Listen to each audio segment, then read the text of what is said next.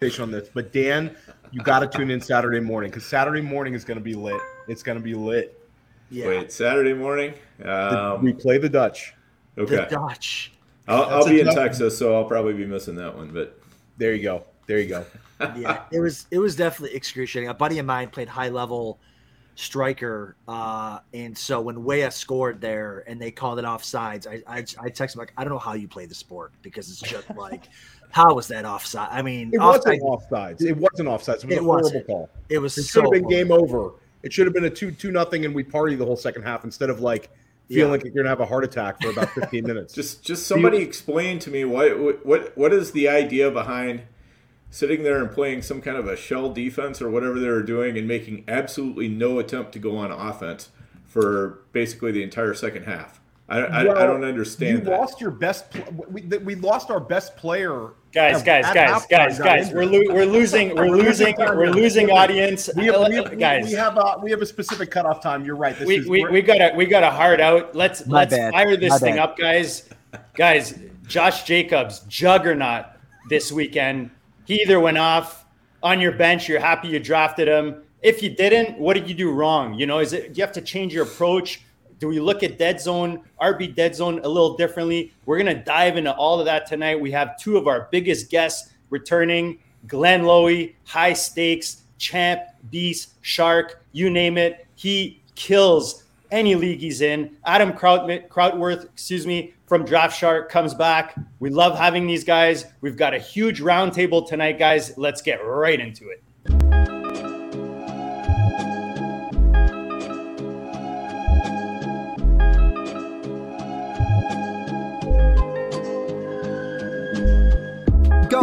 You know the Pope listens. Dynasty, our religion, for the blokes missing. On all of these trades, on all of these plays, on all of these grades. By the end of the day, y'all getting played. So, what you gonna do next? Try to fill up that flex? Send the homie a text. That trash offers the best. You try to make it complex, then they text you back. Now all of a sudden, they don't make any sense.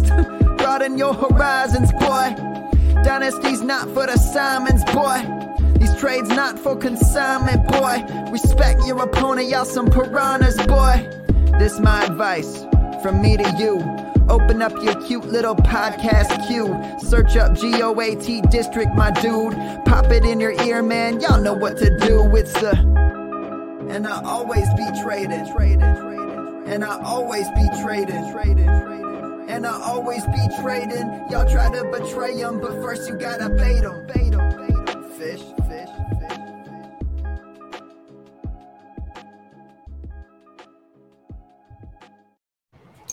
What is up, Fantasyland? Welcome back to the district. If you're back with us, you know we're coming off of a huge, actually, Theo coming off of a huge OG live wire today. Go check it out. Your week 13 waiver wire show, really the only one you're going to need. And last week, Theo, we had a huge show with Scott Connor. A lot of people calling this one of the best shows that we've put out so far, one of the best dynasty shows that they've seen. Our trade dynasty trade deadline yearly special with Scott Connor was huge. So, guys, go check that out. One of our most watched shows, 120 with one of the best in the game. Uh, all that on the channel, guys. If you're new, smash the subscribe, join us, join the community. We have two monster guests tonight. We call them sharks. One is a legit shark in Adam from the Draft Sharks, and Glenn Lowy. I mean, what league has he not won? Hall of Famer, you name it. Guys, welcome back to the district. Thanks for having me. Hey guys, how are you? Yes, uh, stoked you stoked you guys can uh, can join us. Uh, this is our fourth uh, high stakes roundtable. Uh, really, really excited. You guys have both been on, um, you know, by yourself, and now we have a chance to kind of, you know, bounce around and, and, and get both of your ideas. This is a big, big week. Um, you have, depending on what format you play in, this can be a playoff week for some. Uh, some some leagues we're trying to square it up and get into the playoffs we've got a really terrible situation in week 14 upcoming. We have six teams on bye by Mageddon. This is the second time this season that we've had a six teamer. How are you guys preparing for this sort of bye weeks? Well, you go ahead. You know, it's it's not only the fact that we have six teams um, that are off week 14. It's that it's week 14. You know, we we had that uh, back in week nine as well, which which was tough to navigate, of course. But uh, week 14 makes it even more difficult for for multiple reasons. The most important reason, obviously, is uh, the time of the season in our in our fantasy seasons. You know, for the FFPC, you're already in the league playoffs, so you're you're going for your league championship uh, and you might be down, you know, uh, Justin Fields or a Christian Watson or or whoever you may have on one of those teams that uh, have helped support you these last few weeks. Um, and if you're in the NFFC or, or the FFWC, you're in the last week of your season and trying to claw your way into the playoffs, or trying to claw your way to that top spot for for cash uh, before the overalls. So you know it's it's really tough, and and what makes it even tougher uh, is that you know oftentimes when you have a tough uh, bye week for you, for a team you have, you have to make tough decisions. You gotta you gotta decide because you can't go with an empty spot. You can't take that zero. Uh, you sometimes have to drop players you don't want to drop. But what do you have? You have the opportunity the next week if you have enough money and you make the right bid, potentially to get that player back. This time of the year, and especially week 14, anybody you drop, you're not getting back. There's there's no more free agency after week 14, so it, it, it makes it very very difficult uh, to navigate. But um, unfortunately, that's the position we're in uh, with with the late byes this year. Like Glenn, is it a Deon Jackson? Or a backup running back like that. That's a that's a guy you're going to struggle to hold on to, or, or are you trying to break ties um, depending on your roster construction? Well, I think the one benefit you do have is that um, those stash type players that you stash at the beginning of the year, and you're willing to keep on your roster, uh, you know, in a spot for three, four, five weeks for that that opportunity that he may have uh, you know, a Rachaad White, for instance, even though he was usable, you know, he's obviously a little bit more valuable now than he was four or five weeks ago. And, you know, that's one of the reasons you put players like that in, in your bench. You know, um, obviously he's he's a little bit different because he was usable all season, but, you know, uh, those players pop, and, and sometimes you stash players for that pop. Um, when you get to this part of the year, you, the, those stashes aren't as important um, you may luck out and somebody in that three week run um, breaks out for you, but uh, at this point, um, you know, you don't have as much time to wait on a guy. So sometimes you just drop that extra guy uh, for a guy that'll give you points this week. How about you, Adam? Anything to add? Yeah, I mean, listen, COVID prepared us for weeks like this, right? I mean, we've we've been through way worse when it comes to fantasy football. Thank you, thank having, COVID. yeah, that's right. And having to to get through like, you know, setting our lineups three times between Saturday night and Sunday morning because guys were getting on planes and testing. It was just it was insane. So we're we're prepared for this. Um, also, you know, the good news is the teams that are on bye aren't juggernauts, right? I mean, we've got the Falcons, the Saints, Washington, Indy, Chicago, the Packers. Like we're not look, we're not talking about like our premier. I mean, obviously JT is going to stink. Fields, you know, um, having him healthy uh, and not having him is going to sink Kamara. But like other than that, at least there's not a lot of a lot of studs there. And I think I the offenses as a whole, you know, right, exactly. You know, if it was like a you know Cincinnati or Buffalo or you know Kansas City, something like that. I think that'd be worse. And I want to just what, what what Glenn said is absolutely right. You know, you have to decide like, hey, am I going to keep like a Deon Jackson or something like that? And I think it really depends on your roster build, and you have to decide like, hey, am I going to carry two defenses or two kickers, or am I going to carry like a Deon Jackson, something like that? And I think it really depends. Like if you're if you're three running backs deep, like if you've got a uh, a Josh Jacobs team that has a you know, a Saquon and a Chubb or something like. Well, I might not need Deon Jackson. Maybe, maybe I'll carry those those two defenses or those two two kickers. I always carry two kickers anyways because if there's an injury to one, I know Abib's the only guy that can get away with winning these tournaments without a kicker. Guy uh, runs pure. The guy runs well, pure. I'd like to add something to what Adam just said about COVID, and and, and it's a very very good point because COVID has also made these last weeks uh, and the, the preparation for the league playoffs and the overalls a little bit easier to navigate in multiple ways. Number one is, and this is all season long, a lot of these high stake leagues have now pushed back their second waiver wire. You know, they all used to be on Fridays, right? And, uh, you know, we had to make decisions sometimes without full information, with partial information. Now, you know, you have Saturday night for the NFFC, you have Sunday morning for the FFPC and the FFWC. So you have a lot more time to make the right decision with the most information. Um, sometimes the wrong information, wrong decision with the uh, with the most information, but at least you have all the information available to you. The least opportunity for surprises. It's the fairest way. But the second uh, thing that that um, COVID has given us um, and it, again, it, it, goes to a point Adam made: the kickers, the the defenses, uh, defenses maybe not as much, but kickers. In in the FFPC, you still have to almost always, if you're going to be in the playoffs or the overalls, you have to take a second kicker. You almost have to because you'd hate to be in that position. I mean, you could run naked, but you'd hate to be in that position where the guy trips. You know, he pulls a hammy in practice. All of a sudden, boom you're without a kicker for a week. Your chance of the overall is done. Um, it, it, it's a horrible situation. But in the NFFC and the FFWC, and I would like to see this in the FFPC as well. They've moved to team kicker, and again, yep. that's that's that's a product of COVID and, and adjusting for COVID. But I think it's something that benefits the players. It, t- it takes luck a little bit out of the situation.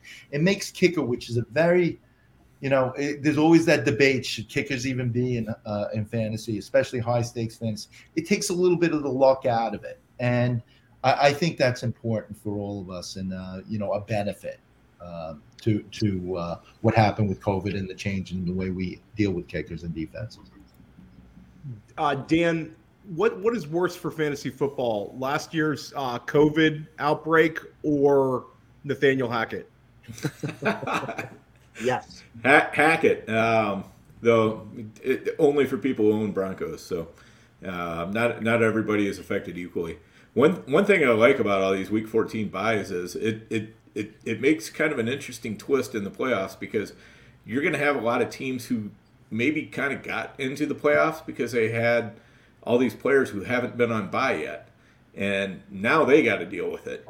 You know, so if you're if you're one of those teams that you know you got in and you really got no byes on week 13 or week 14 left to go, uh, you know that makes that makes your your your shot for the title uh, in the FFPC that much easier. In the NFFC, uh, it just means that you can finish off strong where maybe some of these other teams can't. So, uh, but you know, like Glenn said, I think that the toughest thing is just that you you have a hard time, uh, you know, deciding on which players you need to drop if you in fact have to make some pickups just to make it through that week 14. Uh, you know, the good thing is your your roster is still going to be 20 players after that, so um, you know you, you can decide who you want to drop, and whoever you picked up obviously has to have some kind of value. Otherwise, you wouldn't be picking them up. So that's that's where I'm at on that. I think that you know, for me, I think that we had no no teams on bye last week, and we only have two this week. So you've had time to kind of prepare for this. Uh, I think that there's a you know we talk about guys like fringe guys like Deon Jackson you're going to have to make a decision for but the fact that there's only two teams this week and, and none last week I think was kind of the silver lining. We we've had time to prepare for week 14 if you're a high volume drafter you knew that week 14 was coming with all these teams for since the summer. So you know hopefully we're we're going to at least be one week ahead. Um, JD in the in the the pre-show talked a little bit about Josh Jacobs. Last season we had Cooper Kupp, uh, who really impacted uh, leagues from as like a end of the third, fourth round type selection. This year, we're seeing Josh Jacobs making an, a massive impact uh, in terms of teams that are making the playoffs. Uh, Darren Armani, our guest tomorrow night, Fantasy Mojo, tweeted out about how impactful he was to win rates. What can we learn from a back like Josh Jacobs, who not only was a was a mid round pick, I mean, Glenn, we saw NFFC drafts where he fell into the seventh round. The eighth Later. round, The eighth round, yeah, the eighth round for Josh Jacobs. I don't think I saw ninth round Josh Jacobs, but I saw eighth round a few times. But I'll say seventh round was a safe time. You knew you're going to get him. What what can we learn from this process? Is there a lesson here for a, a back like this to fall to the tail end of the dead zone? And I'll and I'll even back it up. This summer we knew that the competition was Zamir White and Ameer Abdullah. He still fell to this range. Uh, Glenn, why don't you start out with this one? Well, I think I think honestly, it was it was a faulty process by by all of us. Okay, um, you know, I I look back at my very first draft. Uh, it was a football guys, my first draft of the year, um, and I I drafted Josh Jacobs in the fifth round, and I remember thinking back then uh, that that was a good value for a full time back, and the narrative on him really started to solidify in those early months of drafting. You know, he he was looked at as I think a big factor was when they didn't pick up his option, and you know everybody and and McDaniel going to there and everything, and you know his uh, the New England uh, consistent plan of the last decade of multiple backs and using multiple, and the drafting of Zamir White. There was a lot of reasons why people talked themselves out of Jacobs, but I don't think we did a good job on that. And and, and I'll tell you why. When when I picked Jacobs in that first draft, I looked at him as first of all, his his um his history with with the Raiders was as a you know oftentimes a three down back and growing into that role. He was definitely the goal line back. He was definitely the the early down back. But last year he had had the most catches yeah. of his career. He had 50 some odd catches. And for some reason he got put into that uh, early down role. I think maybe partially, you know, you brought up uh, Abdullah and you brought up Zamir White, but at the time, those early months, Drake was still there as well. Yes. And I think um, I think people just looked at the McDaniel and and and coming from the Patriots and Jacobs and them not picking up his his his option and bypassed his history and looked instead at the type of back they wanted him to be. He wasn't an exciting back. He wasn't you know, somebody that got the blood pumping. You know, he wasn't ETN, you know, somebody new and exciting with that crazy skill set. He was more of a thumper. Um, and and you know, people put him into that box, and we all bought into that, including me, who initially liked him. And then I'm passing on him in the seventh round. I look back on that and I kick myself because if I just stayed with that initial mindset instead of, you know, we, we talk about, you know, sheep think, group group think, right? There was a group think with Jacobs, and and a lot of players like him, and uh, I think we we all made a mistake. And and the second part of it that that was also a mistake is even if the process was right, and you drop you drop him down a bit, you out of the the fourth round and into the fifth, and you know down to there comes a point where you gotta say, hey, he's still the main guy. He's still got value. Let me grab him. Yet. Why am I grabbing this other upside guy? If he just does what he did last year, the upside from the sixth round is is huge. Now, if he builds on that, you know his upside is tremendous. And and we got too focused on his downside and didn't look at anything else. And he, you know, people were struggling to pick him in the seventh and eighth round, and now we could all kick ourselves. For it. Adam, yeah, he, he went from uh, just, just to add to what just 33 receptions uh, in 2020 all the way up to 54 i mean you see that big hike and we're still sitting there going you know not seeing the progression with the guy. And like you said glenn with that three down back dan we say it often on this show we don't know shit right and that's one of those where just taking that approach would give you some jacob shares and again just zigging when everyone else is zagging two simple basic things that we can apply here and, and would have given you some of these jacob jacob shares go ahead uh, yeah, yeah. So I think I I don't want to rehash a lot of what Glenn said. Glenn's right about a, a lot of that stuff. I think a lot of it too is how you were building your rosters over over the summer. I think if you went running back heavy early, I don't think you were looking at a guy like Josh Jacobs, who's maybe considered a you know a dead zone RB to be added to your roster when you were looking at maybe some of these higher upside receivers. I mean, he hadn't really given us any. I mean, even in his healthy games, so he missed three games last year. Even in his in his 14 healthy games, he was 14th among R- RBs and PPR points per game. So fine, that's fine. But no, you know, it wasn't like he was a top five back in points per game, and like we should. So I think a lot of that had to do with no one saw this type of kind of efficiency coming. And I get, I think too, it's all about the timing of this game. If this game was week four, I don't think we, we would all be kind of going crazy over the fact that, oh my gosh, how did we make such a horrible mistake? I think, again, it had to, to do a lot with your roster c- construction you know, this is all being said. Like I, I've my my best main event team that I have left has Josh Jacobs on it, but it's but it's a Josh Jacobs, Kenneth Walker, you know, Justin Jefferson, you know, heavy receiver team, and so we're able to you're able to really capitalize when you can get those late running backs and those early elite receivers. So I think a lot of the the high volume drafters, at least the ones that we're doing, zero RB, hero RB those are the teams that are able to kind of capitalize on the Josh Jacobs because of kind of the roster build, um, just to kind of piggyback along with everything else that you said. But he he also gave us top top three production guys from week five to week seven. Was it week? Sorry, week four to week seven. Week seven, right? Yeah.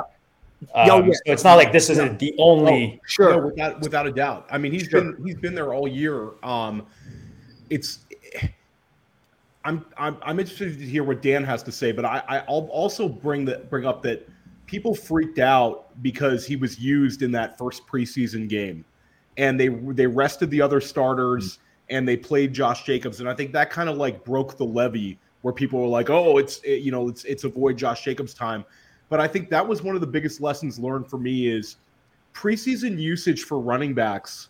I think there's certain coaches in the league who who want to see guys get reps Mike Tomlin used Najee Harris, despite him being a little banged up, uh, a little little more in the preseason than than some other coaches. So I think the the narrative that we want to see everyone rested for preseason games, I think that that's coach specific, and I think we also learn a lesson with Glenn hit the nail on the head, and I think like we we were correct where we liked Breece, Breece Hall as a draft pick. That's not something you can you can check your process and say, you know, we should have seen an injury. Like in the GOAT District, we were bullish on Breece Hall. We were bullish on Travis Etienne, uh, and I think we were correct on those things.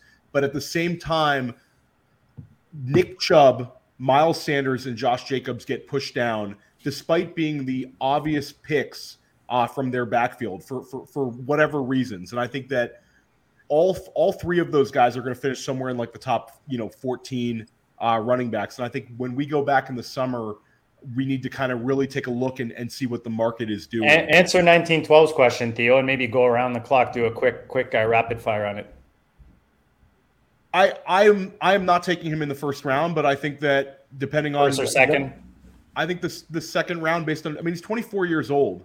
He's one of the youngest uh, RB ones right now. I, I I, it's too early to say, but I think the second round, more likely than not, he'd be a guy that I'm probably going to fade if his if his ADP goes up from the sixth round to the first round. I'm out on pretty much any player. We saw that, you know, with a couple guys this year. But uh, Dan, where where are you at? Yeah, so a couple things. I mean, first off, um, you know, we talk about steady drum beats of uh, you know news or whatever coming out of uh, out of camps. You know, when you when you see a guy not get his fifth round or fifth year option picked up, and then they go out and they draft another running back, and then you know he's starting in the Hall of Fame game, and none of the other starters are starting.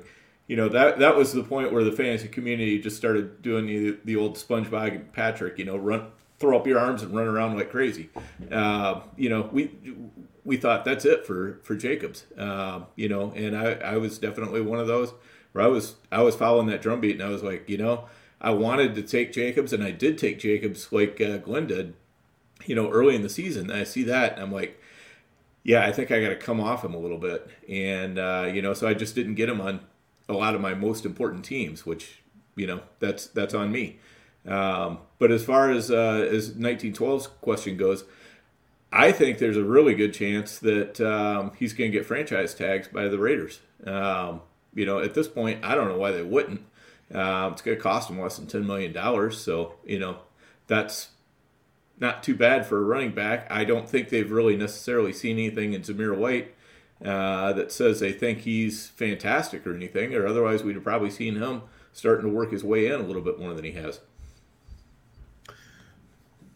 We also saw two big, big hits from veteran wide receivers.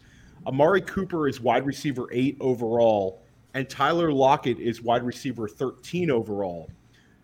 Amari settled in, uh, you know, in the in the NFFC, Glenn, uh, somewhere in the sixth, seventh round when we're in Vegas. Tyler Lockett went a little closer to like round nine or ten. Compare that to a number of the ADP misses: Elijah Moore, Rashod Bateman, Kadarius Toney, that were younger players. We can throw 2021 Brandin Cooks into this list. Do fantasy players need to do a better job of identifying? veteran wide receivers with previous fantasy success that are potentially hard to high target guys that are discounted by being in a bad offense that people are kind of staying away from. Maybe start with Adam on this one. Yeah, I don't I mean I don't think you necessarily like all those kind of caveats you just named. I don't think those are necessarily things that we're targeting. I mean, I know recently there's been some success for uh, veteran receivers going to new teams. You got your Stefon Diggses, you got your DeAndre Hopkins. You know, you got, now you got your Tyreek Hills. But like for, for, years and years and years, it was it was very difficult for receivers to go from team to team and and and produce in their first year, let alone going to a team that was going to have you know a quarterback situation that was going to be a problem for you know the first you know what's it been 11 12 weeks of this weeks of the season and a team that doesn't really like to throw the ball you know really just wants to run the ball. So i mean i don't think it was uh, a situation like this is something that we're going to be targeting. And not only that but you know he's going he was going in the rounds like you said you brought up some players but i know theo you're a big proponent of drafting rookie receivers like this is where you start to really look at a lot of those rookie receivers too in this range so it's hard to like all right i gotta i gotta get the veterans that are switching teams i gotta get the rookie receivers that are coming into the league you know it's hard to kind of um, attack all of those different um, styles of receiver. And I think eventually it just has to come out like, like, do I trust? And Amari Cooper, you know, he's kind of had he's had a great career statistically, but he's always kind of had like that underachiever kind of uh, thing over his head, even though he That's had quick, right? You know, yeah, power. Yep. Yeah. So I think that was it on that situation. And so, I mean, I don't have a ton of him either. And I think it sounds like a lot of uh, you guys don't either, but it's not really something you know receivers changing teams going to run first offenses with quarterbacks that generally aren't very good you know obviously deshaun watson's there now but um, it's not something i'll be attacking in the, in, in, in the future but maybe just like and, and even you can look at guys like a rob as, as an example a guy a veteran that was really good you know switch teams i know he had a bad year last year goes to an elite quarterback and what we thought was going to be an elite offense and he's crashed and burned too so i don't feel like that's a that's a situation I'm going to be attacking generally. But you know, good for Amari, Amari Cooper.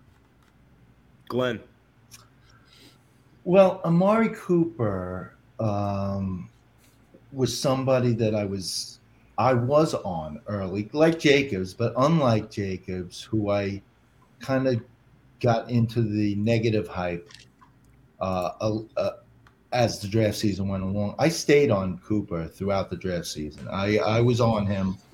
I thought he was being discounted a little too much. Part of the reason I was on him is, um, you know, anybody who paid attention to any of my drafts noticed I probably probably noticed I drafted a hell of a lot of Deshaun Watson in the 18th, 17th, you know, round back then. Especially when I waited on quarterback, I drafted a guy like uh, you know, Derek Carr or somebody pretty cheaply and then pair him up with Deshaun Watson.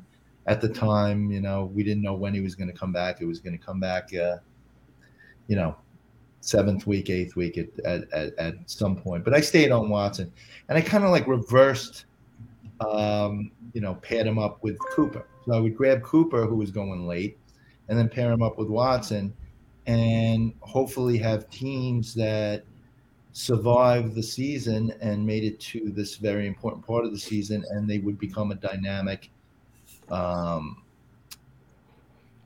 a, a, dynamic duo uh, here in the league playoffs and the overalls. But even beyond that, I did like Cooper. Um, I didn't really understand why everybody was fading him so much. He had always been um, targeted. Uh, he's he's an he's one of the best route runners in in the league, and he was going to a team true that that focuses on the run uh, and had an awful quarterback for the first I, I, I think J- Jacoby Brissett is awful, but that's just he's having one of his better seasons. But I'm not a fan at all. Top but top ten offense, guys. Top ten offense.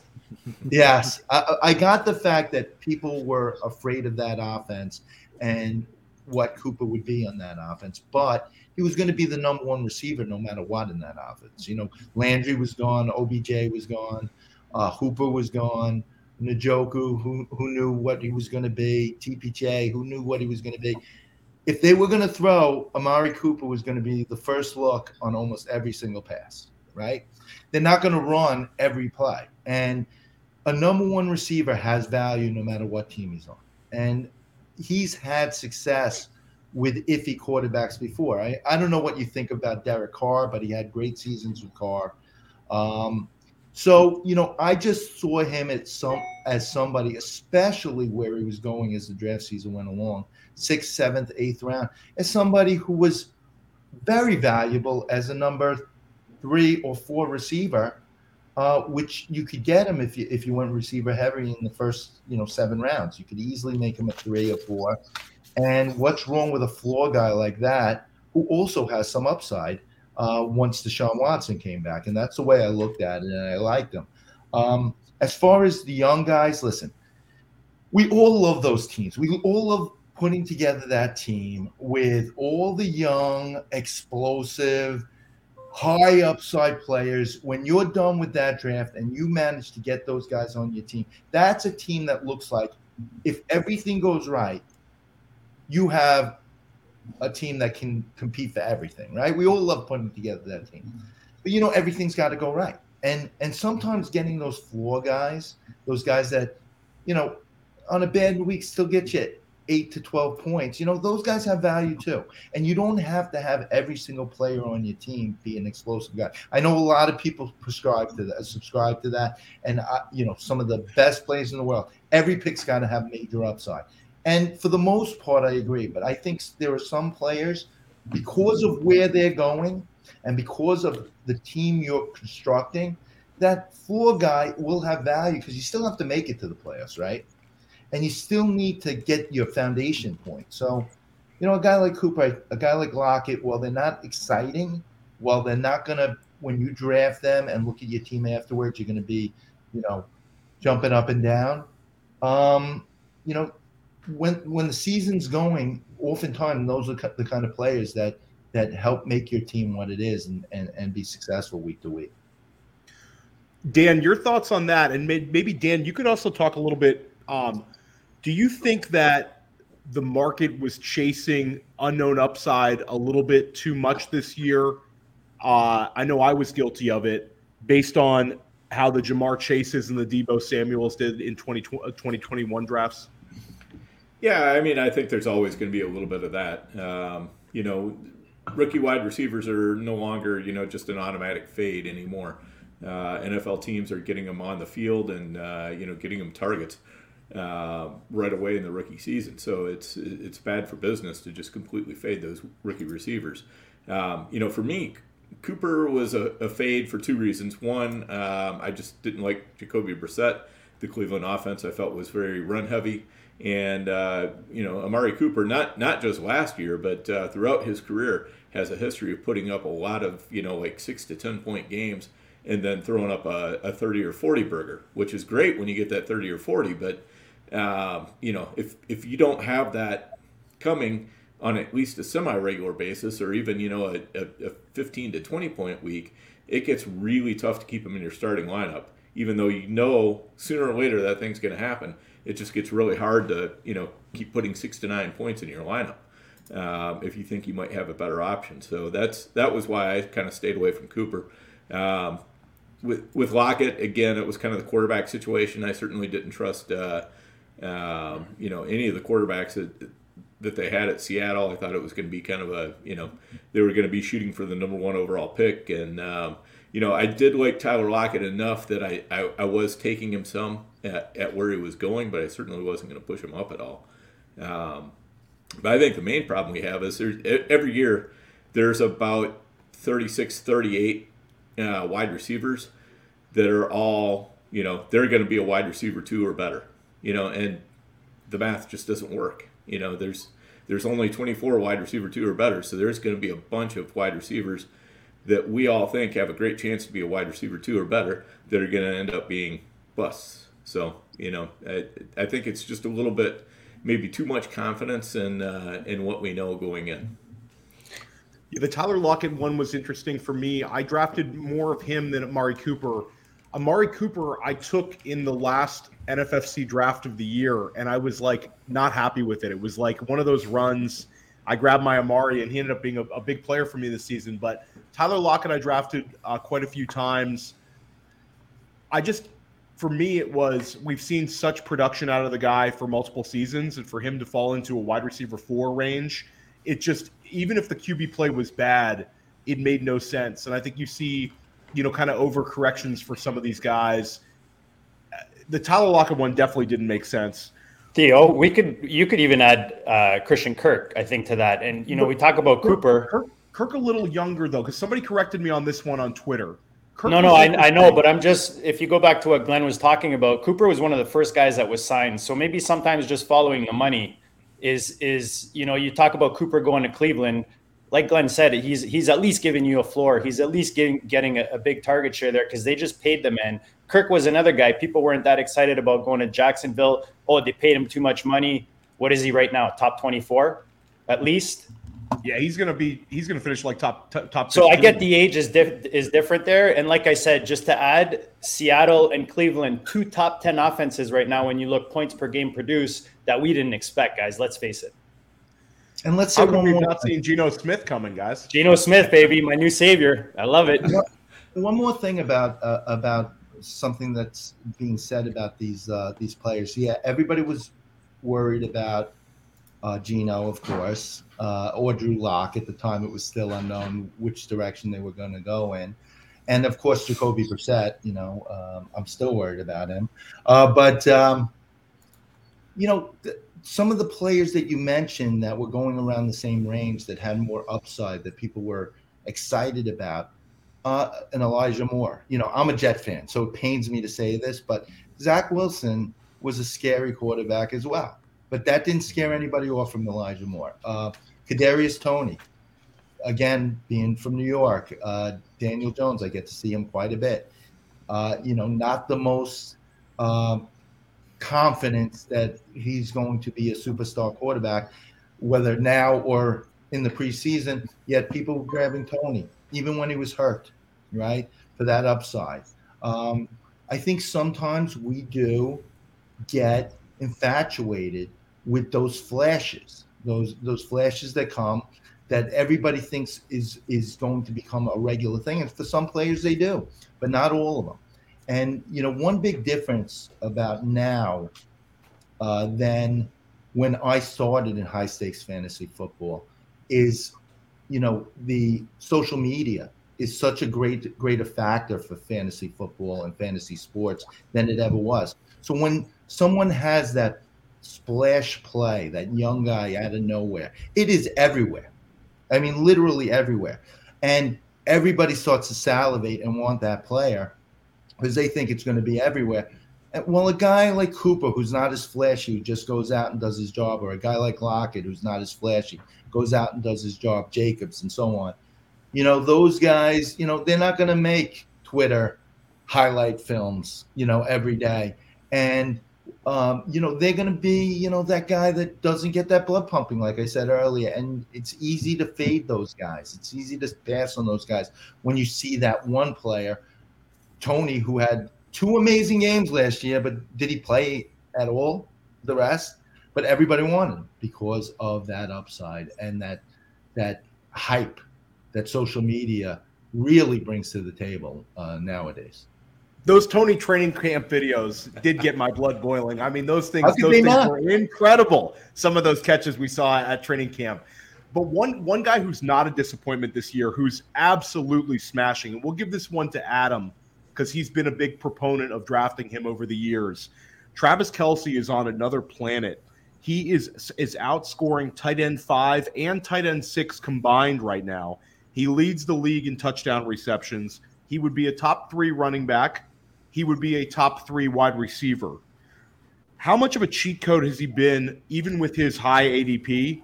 And Adam, where do you think he ends up next season in in in terms of redraft ADP? Yeah, he's been. Not have to talk about how great he's been. We all know how great he's been. Um, he's he's car- he's single handedly carrying my 5K team in the FFPC. Um, so I absolutely love what he's done this year. Um, to me, it's a it's a it's a portfolio thing for for Kelce. So I tend to really target.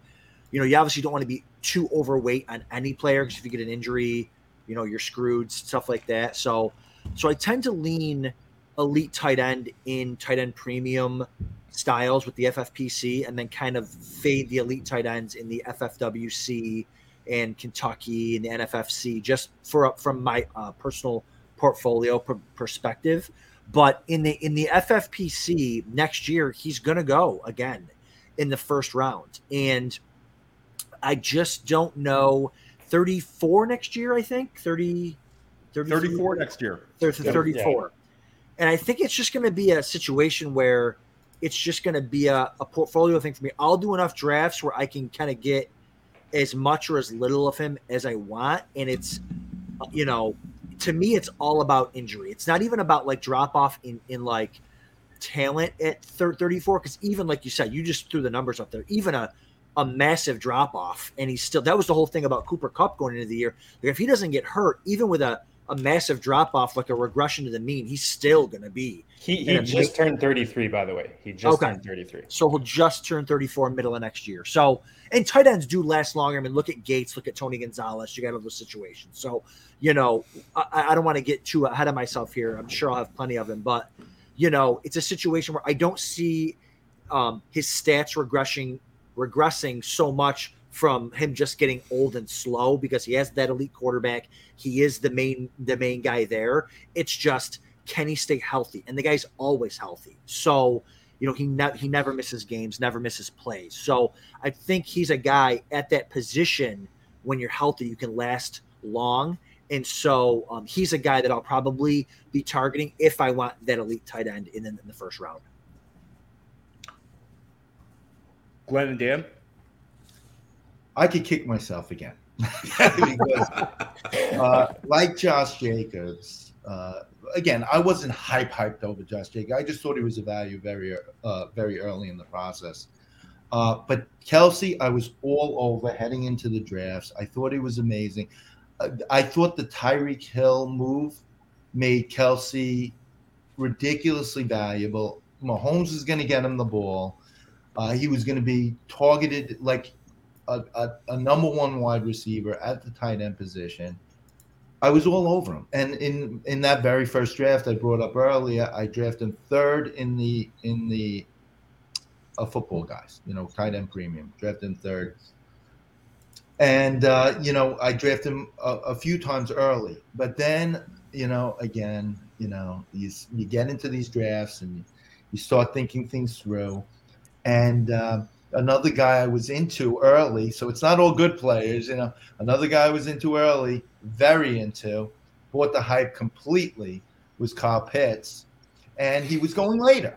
you know, so here I was, you know, I shifted. I, I'm like, you know, this guy can do what maybe what Kelce does, and I can get him and and tie him into an elite running back or a, you know an elite wide receiver one and still get Kelce production, which I thought at the time Pitts could do. And obviously, a lot of people did. By the time we got the Vegas drafts, uh, you know, Pitts was going in some drafts before Kelce. Um, and it, it, his hype had gone over the moon. And obviously, it didn't pan out for myself or anybody else. But um, Kelce, love him. And, and like Adam said, tight ends last. You know, uh, you you worry about age for any player, any athlete, but tight ends do seem to last a little longer. The way he plays, he's so savvy. You know, he's not just physical talent, which he has tremendous ability, but he's so savvy out there in his route running when he has the ball yards after catch. Is there ever a time he's crossing the middle and catches the ball anywhere in the red zone, 20 yard line, where it doesn't seem that somehow he gets into the end zone? You know, and and it's it's amazing how good he is out in the field. So I think he's still going to be very valuable next year. I think he's still a guaranteed first rounder in uh, tight end premium, and probably a solid second rounder in in other formats.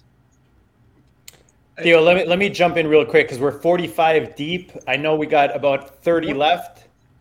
Sorry, Theo. Let, let, okay. Go ahead. I said one follow up for Dan and Glenn right, go for ahead, NFFC people.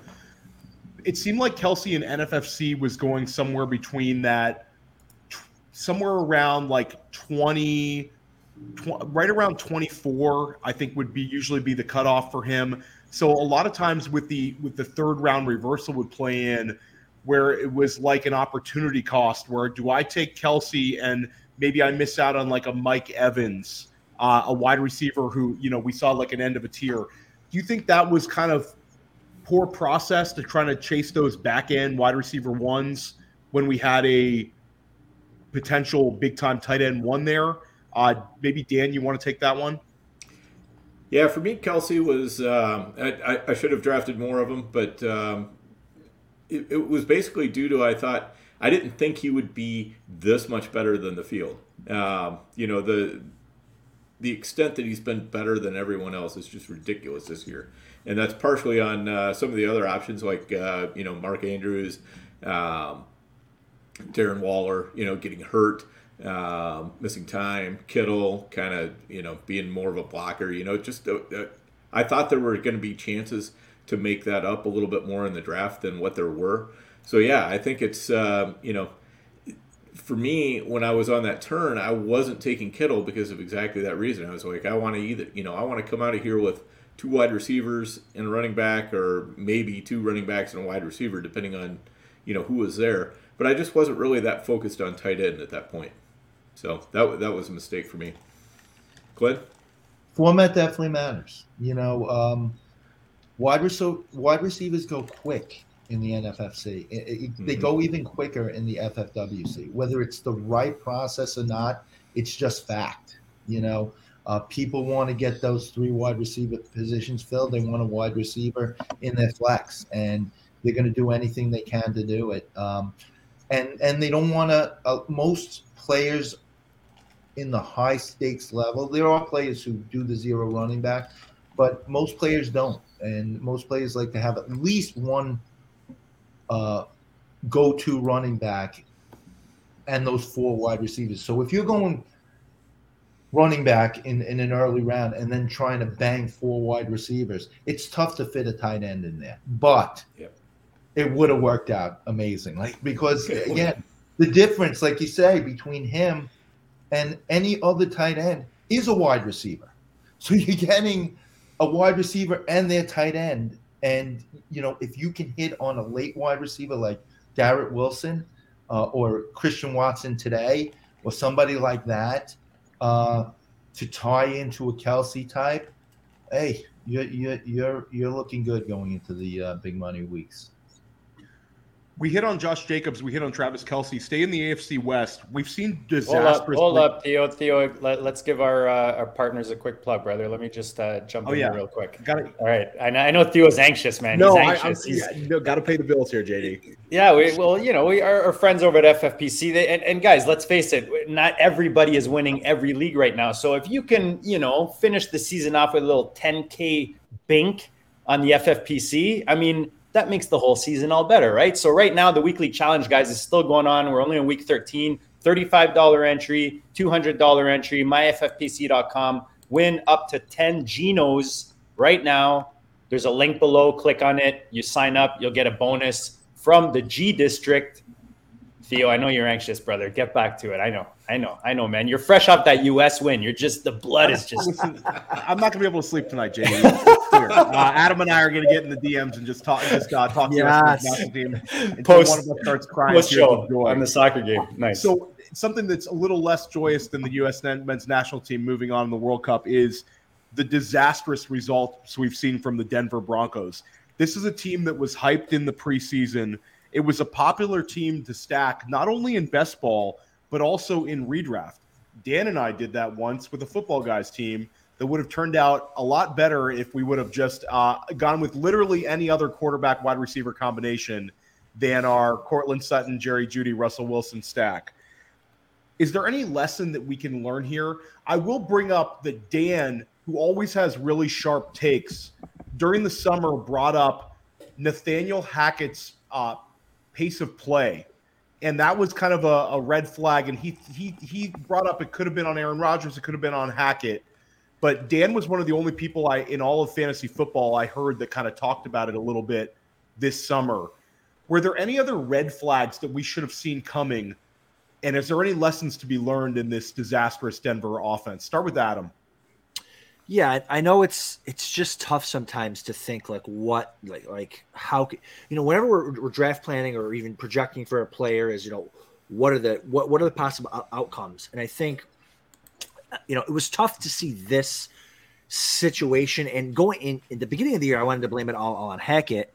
Uh, but since then you know um, I think I've, I've just seen a lot of footage come out from really smart people on you know showing clips of actual plays where Russell Wilson can't run basic reads in basic offensive schemes right? I mean I've seen I've seen uh, clips that they've broken down where you know it's the most basic routes against cover three. The defense is showing cover three. They run this route against to beat cover three, and Russ looks and just doesn't throw it and bails, and he's out of there. So I don't want to blame it on Nathaniel Hackett. I'm not a Nathaniel Hackett guy.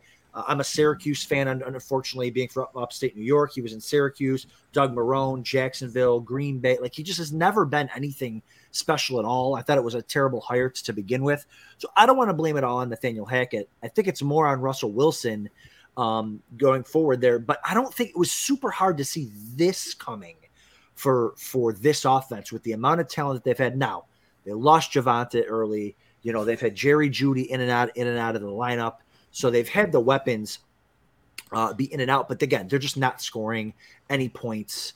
And, so, and and they just look embarrassing, right? You can just count it every third down. If I was the type of guy that was that was live betting plays during games, you know, every third down he's going to snap the ball, look up, look down, and get sacked. Like that's just what Russell Wilson's going to do on third down. So I don't necessarily know wh- from a dynasty perspective where to go from here with them because you know I thought I saw some stats today that the cap hit next year for him is like a hundred million dollar. You can't you can't you know they they can't get rid of him. They can't get off of him for the next couple of years.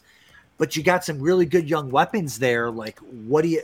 Well, what do you do? And you, you can't sell them. I mean, I'm I'm a I play dynasty. I'm not as big into dynasties. I know you guys are, but like, what do you, you know, what do you think you can get for a Jeudy or a Sutton who's tied to this Broncos offense for the next, the next two years? You got to hope for to, for Hackett to get fired, which you probably Yeah, will. you're not selling now. You're waiting for the news Correct. in the offseason or, or Right. a change to happen. Yeah, But guys, all, all I got to say, Adam, do you remember 2011, the Philadelphia Eagles?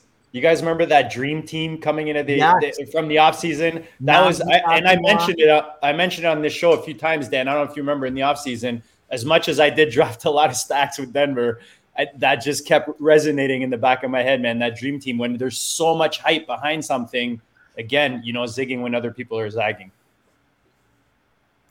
Yeah, I, I didn't mind having, you know, a share of Sutton or a share of Jeudy or whatever. I kind of shied a little bit away more from Russell Wilson. Uh, you know, as Theo mentioned, we did have that, that one team where we stacked it all together, but, you know, I, I didn't have any problem with that. I mean, it was just one team. So, you Yeah, know, it was, and th- this was a football guys team. This was not Yep. a main event. Right, exactly. You know, so I mean, you know, sometimes you got to go into it with the idea of, you know, hey, I might be wrong. Um, you know, pace was definitely a concern for me, but you know, sometimes, uh, you know, things just don't work out like I think they're going to. So I'm I'm always trying to grab at least a little bit of Uh, you know, even players I'm totally fading if you know if if they're cheap enough, which all those guys were. So, uh, you know, I I I don't know. I mean, I think I, I think we all kind of wanted to believe that Russell Wilson was a lot better than what he's looking like he is. You know, we wanted to believe that Pete Carroll was a problem, and it looks like maybe Russell Wilson was a problem. That is true, anything to Dan. add on the on the true. train wreck. What a disaster. I mean, seriously. And it was a disaster from the first game. I remember watching Right. that game in Vegas against Seattle and how many opportunities they had in the red zone that they could not convert. And um, it, it you, you said to yourself, okay, Russell Wilson, new team, Nathaniel Hackett, new coach, they'll get it together. They never did. And and I think those two guys, you know, that's the problem. You know, Javonte Williams, of course, getting injured, that hurts. Um, Sutton and and and Jeudy got hurt for a while there, so, and Sutton hasn't been uh, the difference maker. A lot of us, including myself, might might have thought he he would be on this um, uh, new newer uh, iteration of the of, of the Broncos. But I think it comes down to Hackett and Wilson. Listen, you uh, great teams have great leaders. They take they take um, on the personality of their of their coach or their or their quarterback, the most important people on the team leadership wise. Uh, and Hackett looks scared all the time to me. Uh, he's, he's a terrible decision maker. That plays, and let's face it, I didn't know this before the season, but I'm convinced now that Russell Wilson is weird. You know, he's just a strange guy. That's Um, right. he's just a strange guy. And you know, maybe that team in Seattle growing up together with Pete Carroll also, um, you know, who kind of settles things down, kind of coach. Uh, you know, that played all right and was hidden and and um, you know, Russell Wilson's talents were able to be um, to come through more. But now with Hackett unable to shield him, um, and Wilson, you know, just being a strange guy. I think the whole team kind of feels that, feels off balance, feels off, and and it's just not playing well. And um, you know, I think it's more than just the players. I think it's the leadership there, and I I, I think it, I think that obviously doing this year, but they're going to have to make changes uh, to improve next year. I think Hackett should go. Uh, I agree. There's not much they can do with Wilson, but they need a strong coach there to to rein things in and get them moving in the right direction again. it's it's an interesting deep dive for for uh, JD and Dan, especially for like us this summer, is these new coaches and and diving into the offenses because you know betting on Mike McDaniel, you know, really paid off. He's a new coach. Brian Daboll was able to get more out of Daniel Jones and get Saquon Barkley back on track. Um, but it's really hard to predict. There's always like one dud in these these new head coaching jobs, and it was like the the team that was most most heavily drafted had the the most disastrous results. So it's like a perfect storm of crushing fantasy players and just being kind of shocking. Uh, kind of a quicker question here. Uh, Glenn mentioned Javonte Williams. Uh, we'll start with Breece Hall. Uh, Glenn and I both live on Long Island. You know, we watch a lot of the Jets games. It was just really horribly sad, not only for my Breece Hall shares, but for Jets fans in general when Breece Hall went down with an injury. He was on track to be a locked in, you know, top six running back. Displayed fantastic talent catching the ball and running the ball. Javonte Williams also displayed some talent in a kind of a bad situation, but I think we could all agree that he's a capable running back. How likely are you guys to draft a running back like this coming off of an injury next season? Uh, do you view uh, injuries as a discount or something where you want to want to stay away from entirely? So you diving in or you staying away, Adam?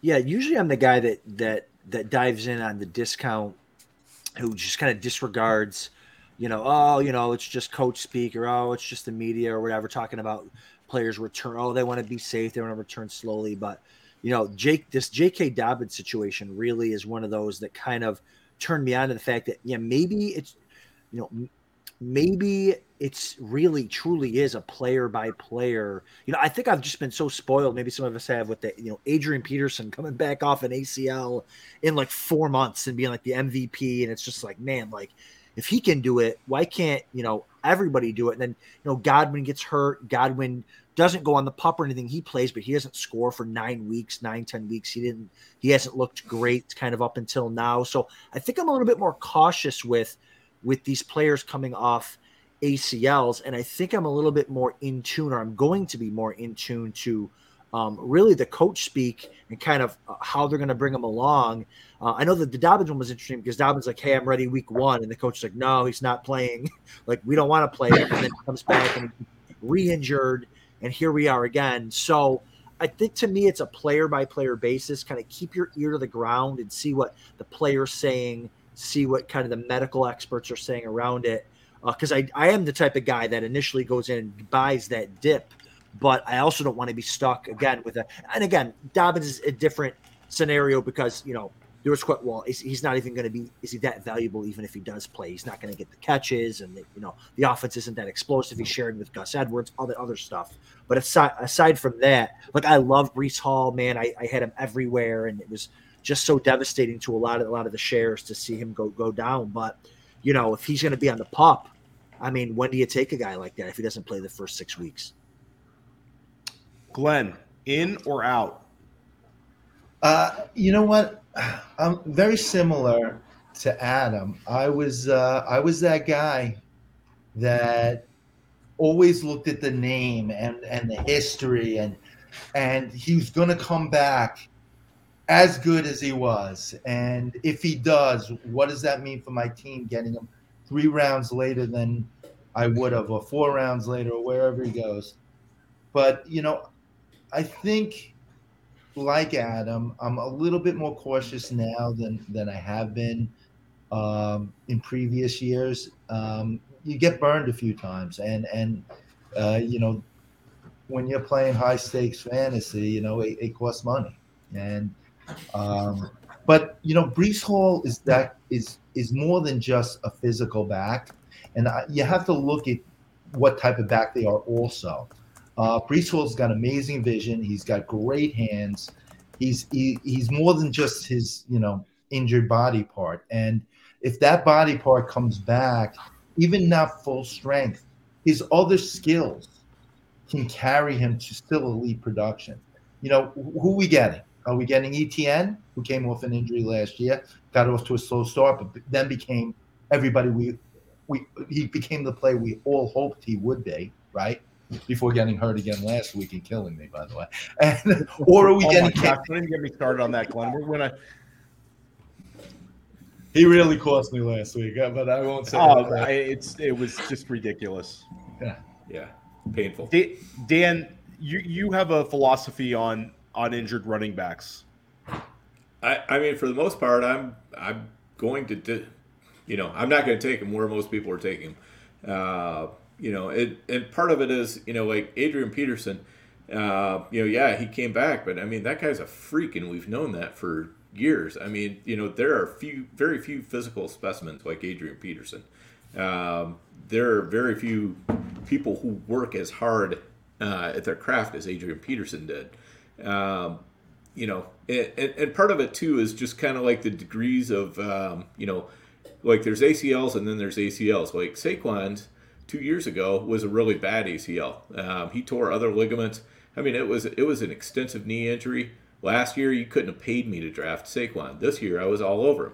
Uh, you know, and that worked out pretty good. I think Javonte is going to be kind of that guy for me because he had the same sort of knee injury. It's uh, you know, it's more than one ligament. Um, I just I I don't I don't want to get involved in Javonte next year. I don't think. But Breece Hall, I think, was much more of a, a simple ACL, depending on where he goes in the draft. Now, if he's going the first round, I'm probably out. Um, if he's going like late second or early third or something like that, like he, you know, then yeah, I could I could definitely get in there. Even if he goes like mid second or something, I'll probably just get a share or two. Um, but I yeah, if he's going in the first, I just I don't see it. Um, I you know I th- I think you've got to have a way to to get around him starting slow, and that's tough to do when you've got a, a first round pick on him. Yeah, I don't I don't think he'll he'll he'll hit the first round, but I think in that mid second round is a is a reasonable um, where it's discounted enough and it's I think I think I'm going to be taking some stabs at Breece Hall. I believe he's a next level type athlete. I think he's a unicorn, and I think Glenn makes a good good point that he's such a capable pass catcher that mm-hmm. you know him being grounded, run into the ground uh, doesn't doesn't scare me as much. Um, so I'm definitely going to be betting on Breece Hall. JD, are you going to be back in on those guys next year? I got two words for you guys: Dalvin Cook, 2017 ACL. That's all I got to say. That's a good call. De- definitely, definitely a good one. Uh, mm-hmm. Real quick around the horn, how did you guys handle your Cooper Kupp shares? Are you holding him or did you cut him? Adam, I, I, or I'm sorry, Dan, go ahead. Yeah, I mean, I held him, um, but I don't think right now, so far, uh, NFFC yet to be determined, but the, my FFPC, I don't have any uh, that went to the playoffs that had Cooper Kupp, Weirdly enough, so I, I don't need to worry about that. But I would I, I would say you know I don't know I, I I was a little bit more bullish, but the way the the Rams offense looks right now, they might just shut him down. Uh, so I might be tempted to cut him a little bit more than uh, I would have been last week. Glenn or Adam? Um, oh, you're on mute. You're on mute, bro. Muted. Sorry. Uh, yeah, I lean towards towards cut. I've got one. Uh, I got. I actually got one or two Cooper Kupp teams that got in, uh, which sucks. But um, but yeah, I'm, I'm, leaning towards cut again, depending on with the Week 14 bye stuff like that. It seems like they're shutting everybody down. Aaron Donald now has an ankle, and and it's just so I I just think this they're just going to shut the whole team down. There's no reason to bring him back with a week left or something like that. So uh, yeah, I, I lean towards towards cut. Yeah, pretty much the same. You know, if I have an easy spot, um, and and Kupp's there, and you know, there's nobody else to pick up that I really want or need. You know, I might keep him there just in case. But he's an easy drop. You know, when when we hit, uh, what did you call it? Bye Mageddon. Bye Mageddon. Part two. Trade, trademarked by Theo. Bye Mageddon. And you're looking John for Daigle's using it. It's catching on. It, it's definitely a winner. It should be patented. But um, it's under the Goat District patent door. when you're looking for that player to drop that we discussed earlier, he's an easy one because the chances of him coming back are slim. Even if he comes back, what's he going to give you? So, you know, it's painful to cut the name, but the the actual production you're going to get out of him, it's not that hard to give give up. Theo, just just to add on this, just a question that wasn't on the show sheet that I'm just curious to ask all four of you guys now we kind of get where te- we're, we're starting to see where teams are NFL wise, you know, going into the playoffs, making the run of the playoffs, dead, looking at next year, throwing in the towel. How does that affect how you play guys uh, in your start sits? Do you look at that? Do you look like, hey, you know, Carolina's probably not making an effort. I'm, you know, hesitant to throw in DJ Moore. Does that play a factor for you guys? I don't know who who wants to start on that one, but I think that might be relevant to uh, this time of year. Well, I'll comment on DJ Moore. You know, one recent change that's going to work out for him is Sam Bradford because uh, not Bradford, uh, Darnold. Darnold. Darnold. He loves DJ Moore. You know, last year, you know, when when he was quarterback and he threw to DJ Moore, might have been a 99% target share. It seemed like he only had eyes for him, and um, you know, he he showed that again this week. So, you know, it, it's it's a combination of factors. You know, you bring up Carolina Sam Darnold's trying to prove himself, you know, and and there are players on that team that that are going to try to prove themselves, including the coach. So, you know, they're I I can see them and they've been kind of a tough out in, in some weeks. You know, they've had some some some tough tough games against some tough competition. Um, they're not a great team by any stretch, but I don't. I, as long as a team is putting in a weekly effort, I think you can still bank on them.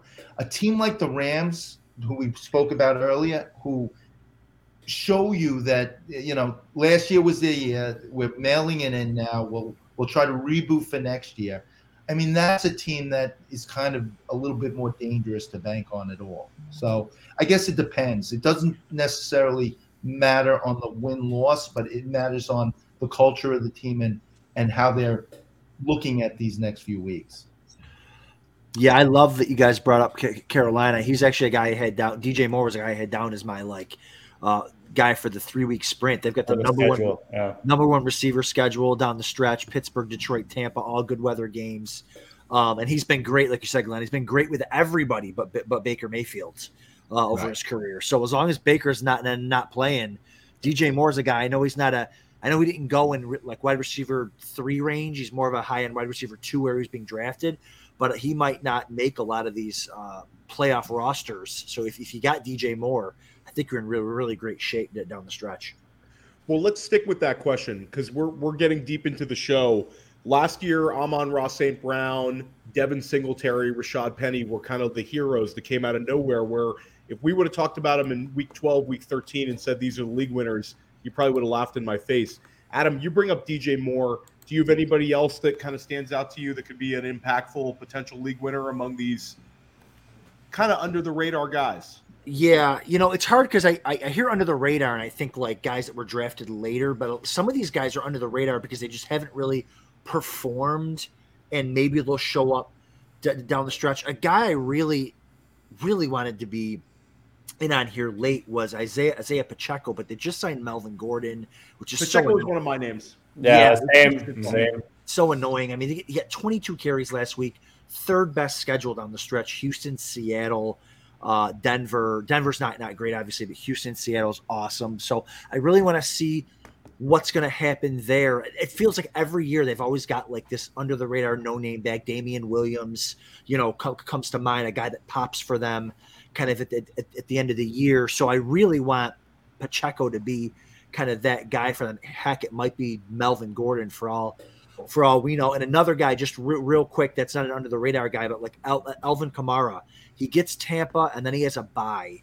So if you can somehow get through, or if you already have a team that is through with with Alvin Kamara, his running back schedule on the stretch, uh, which I don't have in front of me here. Is the Saints one of these teams, Adam, that are just like done? Like they're like, what effort are we really going to see? You know? Yeah, may, maybe. I, I hope not because their schedule for the running backs and receivers, um, their running back schedule is top three and their receiver schedule is top eight down the stretch, and they got some good, you know, Olave. So I I really hope maybe they throw Jameis Winston in there and kind of reboot for the for the for the stretch run, which would be freaking awesome. So Yeah. um, Alvin Kamara is a guy where man, if you can make it through, if you got an automatic bid with him. Uh, he's not going to be probably on many teams, and I think he's going to be another uh, guy that's going to be there for the three week race. Glenn. Well, like uh, like Adam, I'm looking at, at players that didn't necessarily get their teams to the race, Yeah, but now are starting to um, get a little bit more usage, and you see kind of like a transition. Um, you know, one guy like that that uh, he's not definitely going to be a league winner, but he certainly now has the opportunity to show himself and potentially be there. Uh, is is Rachaad White? Um, you know, you look at Fournette. You know, everybody knows what Fournette is, and you know, Tampa Bay might be transitioning right now uh, to White, and who knows where that goes? You know, right now Fournette will probably have an equal share, but if if Rachaad White ends up becoming the guy there, uh, he he has the skill set to be an explosive uh, fantasy point scorer. Another guy like that is a guy we've all been on for years, but his opportunity is now seems to be taking a firmer hold. A similar situation, older back in front of him, but now the transition is starting to take place. Tony Pollard, you know, he's uh, he's he's dynamic. He's amazing. He can put up thirty point weeks. The only thing standing in his way is Zeke, but Zeke is starting to get a little dusty, like Fournette. You know, maybe he's a guy that maybe this is his time and he can become a league winner. Um, on the uh, Pacheco was a guy also that I was I was thinking about, but again, Melvin. I don't think Melvin Gordon's going to be. I think he's a depth play. Me too. Um, the first time he fumbles on that team, he's going to hit the bench. There's no question in my mind. He but- might not get the opportunity to fumble. I mean, He he's- might not, I think depth depth piece Yeah. is the nail on the Pacheco head. looks like a special guy. So Yeah, I'd be surprised if they pull it from him coming off that week. Uh, I think he he's gonna runs. He to- runs kind of like a psychopath at times. Like Yeah, you know, he's fast. He's quick as, Yeah. as can be. He, he fits that team. He really does. on on the wide receiver end, there's a few guys I, I I think that might be coming into their own that can become league winners. You know, Christian Watson, you know, he doesn't get a lot of targets, but the efficiency is off the charts. It seems like he touches the ball, it's a touchdown, 70 yard touchdown. Even with Jordan Love last week, right? He's so fast, he's so athletic. Um, you know, he he's that kind of player that one play can give you 15 points like that. And I think he, you know, is somebody that can be a difference maker in that run. Another guy, a guy close to my heart, uh, you know, maybe now with Mike White, you know, who knows? Garrett Wilson, he's a special play. He's a special talent. Take it from a Jet fan. He's going to be very, very. My guy, Glenn, for this. Oh, I got I a lot of names are getting crossed off right now, Theo. I love that guy, and I have him on a lot of teams. I grab him a lot in that, you know, tenth, 9th, eleventh round area. Um, you know, I believe he can really be that guy because he's becoming the wide receiver one there.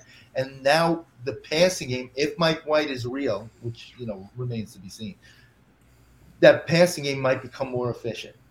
And Carter and Hall being out, you know, you got to rely on the passing game a little more. You know, I, I, I think he can be.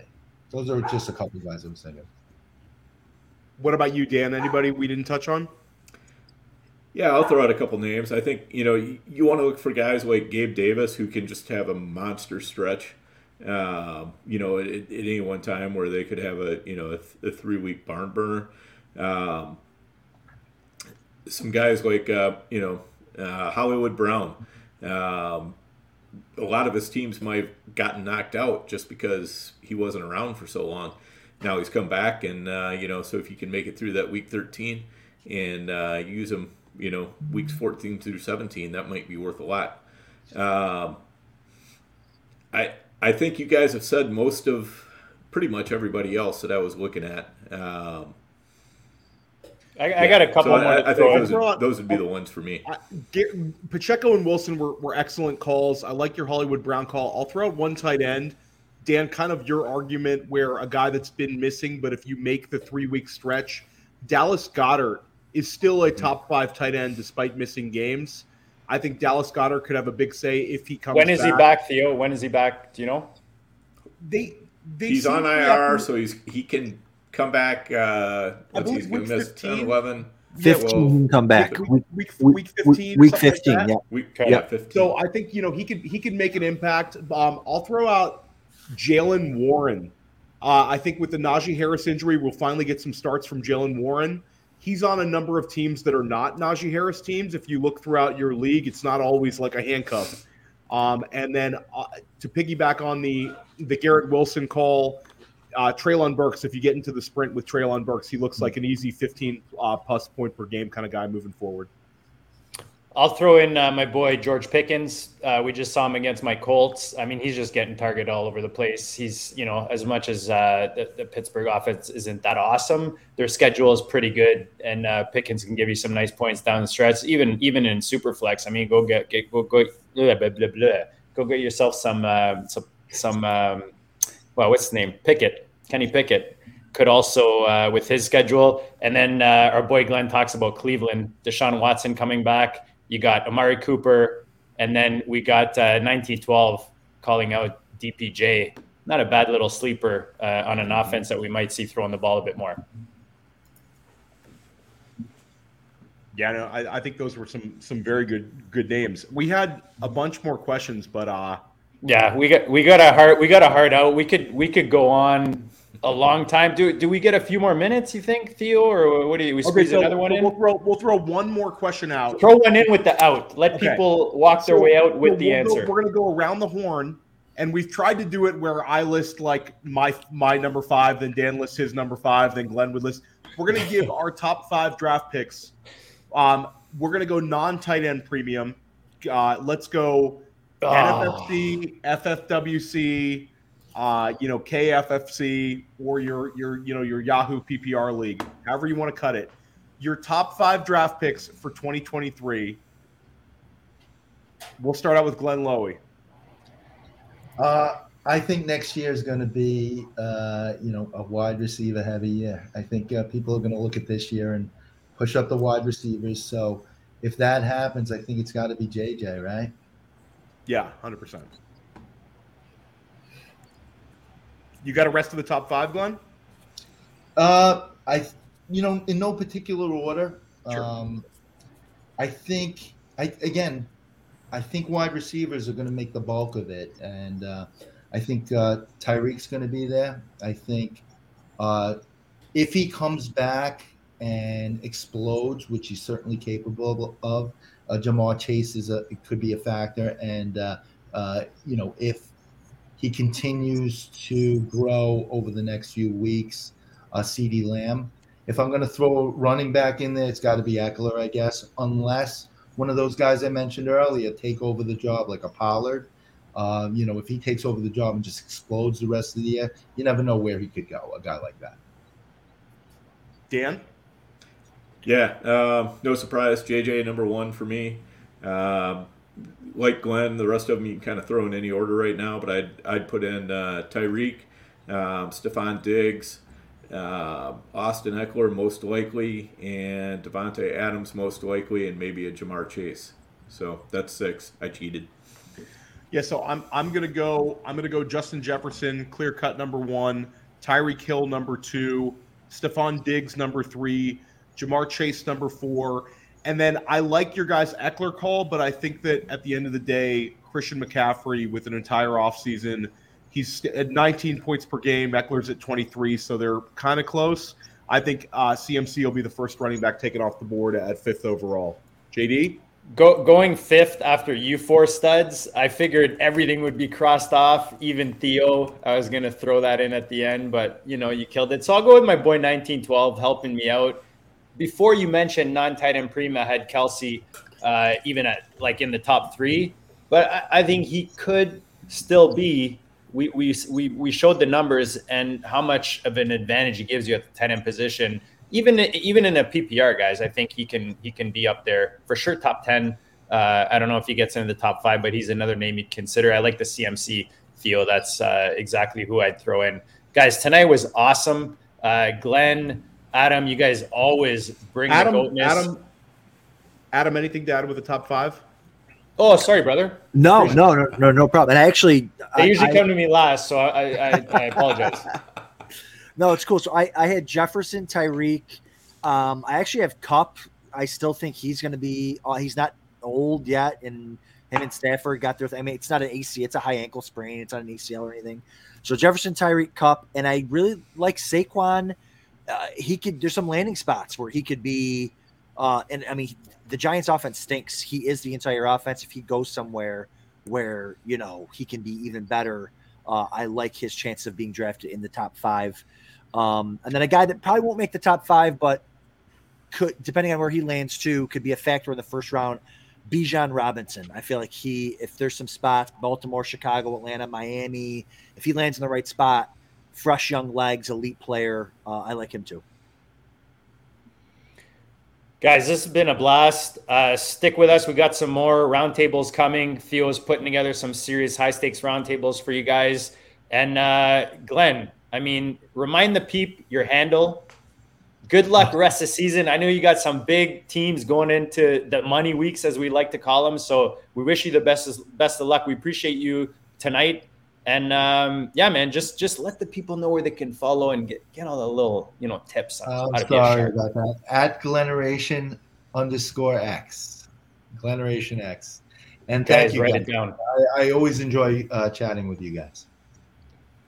Awesome to have you, Glenn. Adam over there at Draft Sharks. Most, I'm sure you guys are already following both of you guys. Just remind them uh, your handle and what you have coming out over there uh, in the next little bit. Yeah. Um, you can also find me uh, at uh, Deep End FF1 for the for the High Stakes podcast. Sh- Mike Shope and I do. Yeah, just just grinding out these last couple weeks, giving some waiver advice, all the same stuff you guys are doing. I love coming on the show. I love having you guys on our show, and uh, yeah, just grinding these waivers and hopefully uh, bringing bringing home a chip. Bringing home a chip. Dan, we used to do like uh, give a quick tip on the way out. So I'll let you remind the peeps where they can find the overhyped sleeper and give your little wise tip tip of the day here to the fantasy uh, community. You're catching me out on the tip of the day. I probably don't have one of those right on the tip of my tongue, but uh, yeah, at, at overhyped sleeper, drop the final E from sleeper. Um, I am I am on Twitter for all your bad soccer takes and uh, occasionally a few good football takes. You never know. Theo, I, I was just trying to set you up for uh, the tweet I mean, you put I, out. now like I I I The etiquette. subconsciously support the Baylor Bears any chance I get. You know, now it's kind of like you know, if Dan can't be for the U.S. men's national team. No, it's- no, it's- I'm all for the USA. I'm just it's it's soccer is such a hard watch. okay. You know, to to, to each Theo, his own. But Theo, I, I want you to spread the word on your tweet earlier today on, on setting lineups. I, I just I just Oh, feel yeah. like that's got to be shared. if you're in, especially whether you're in a in a home league or you're in a high stakes league, set your lineup this week, even if you've been eliminated. Yes, please. You're going to cost somebody money. And at Yes, the end of the day, some of the longest memories you're going to find are high stakes fantasy football players. If you burn somebody by not setting your lineup, it's going to come back around on you. It always does. I I, I will forget uh, some parents' names of like my kids' friends. I forget phone numbers, but I will not forget who Glenn Lowy took in the seventh round last year in the draft. I drafted next to him. Fantasy football players remember everything. So if you don't set your lineup, it's going to come back on you when you have a good team. That guys always set your best lineup, man. Come on, if you're a real player, it, it's it's in your it's in your blood, like it's in it's in you. You just can't you can't walk away from that screen without setting your your optimal lineup. The chat has been lit tonight, so appreciate all of you guys uh, for tuning in, for joining us live. If you're listening to this right now in podcast format, make sure you tune in live, man, on YouTube. We'll always take questions. We'll try to throw as many as we can to our guests. We bring you the best guests, help you guys win it. Guys, we approach the money weeks right now. Make sure you tune in on every show to get yourself to the trophy, to the money. Smash a subscribe. Smash it all, guys. Smash your leagues. And we'll check you all later.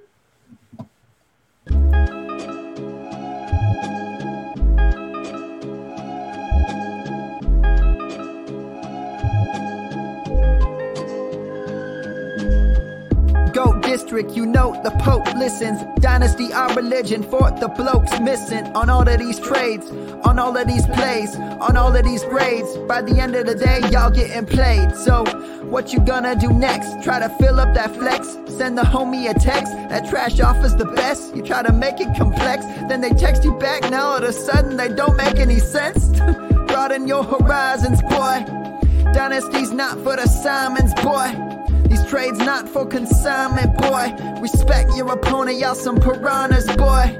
This my advice from me to you. Open up your cute little podcast queue. Search up GOAT District, my dude. Pop it in your ear, man. Y'all know what to do. It's the.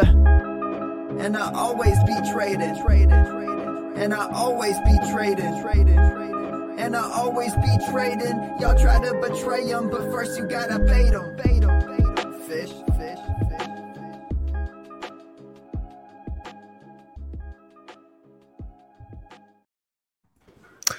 A lot of fun. That was good, and we still didn't even get to like all the questions. That was that was very good.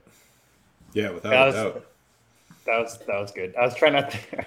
There- it's one of these things where once you get into the conversation, there's so many ways you can go. You know what I mean? But uh, I knew Glenn So had a hard out. So Like, some of those some of those things like when you start diving into like we could do 90 minutes on on the Josh Jacobs you know like the Totally. whole- it's Totally. it's it's it's wild this season's been insane um but it's it's really really just kind of good kicking the tires and I love trying to figure out this year's league winners um, I think it's it's great that we're kind of all in, in succinct on on Pacheco because I, I think he looks really really good. Yeah, for sure. I mean, he's just had terrible touchdown luck Yeah, for the most part. They just haven't. They, you know, if they start using him around the goal line like they were using uh, Edwards-Helaire, and you know he has just decent touchdown luck, I think he could be. You know, Edwards-Helaire was getting you 15 to 20 every week. I think Pacheco could at least do the same thing. You know, and if all of a sudden you're throwing that guy into your flex instead of somebody else, it's going to be worthwhile. oh, he's he's setting up as a as a league winner for sure. And like you said, man, he just looks like a psycho out there, which uh, in that Yeah, offense is not a bad he's thing. like a he's like a lunatic when he runs. It's like he he wants to you know. I guess you know you're a seventh round pick. Um, yes, that's exactly. I think it. that plays into it, but I think that's just kind of like the way he runs is so violent. It's, The, it's the like a- difference between him Yeah. and CEH, Theo, just say it. It's the difference between him and CEH, who got drafted, you know, way A earlier. hundred, a hundred percent, a hundred percent. Um, but Pacheco is man, he's he's just uh he's a tough dude and, and he runs hard and he runs angry and it's just like a breath of fresh air kind of guy you want to root for. So I hope he does it. I wish I had a lot more Pacheco. I do have Pacheco in our in our Triflex league, Dan.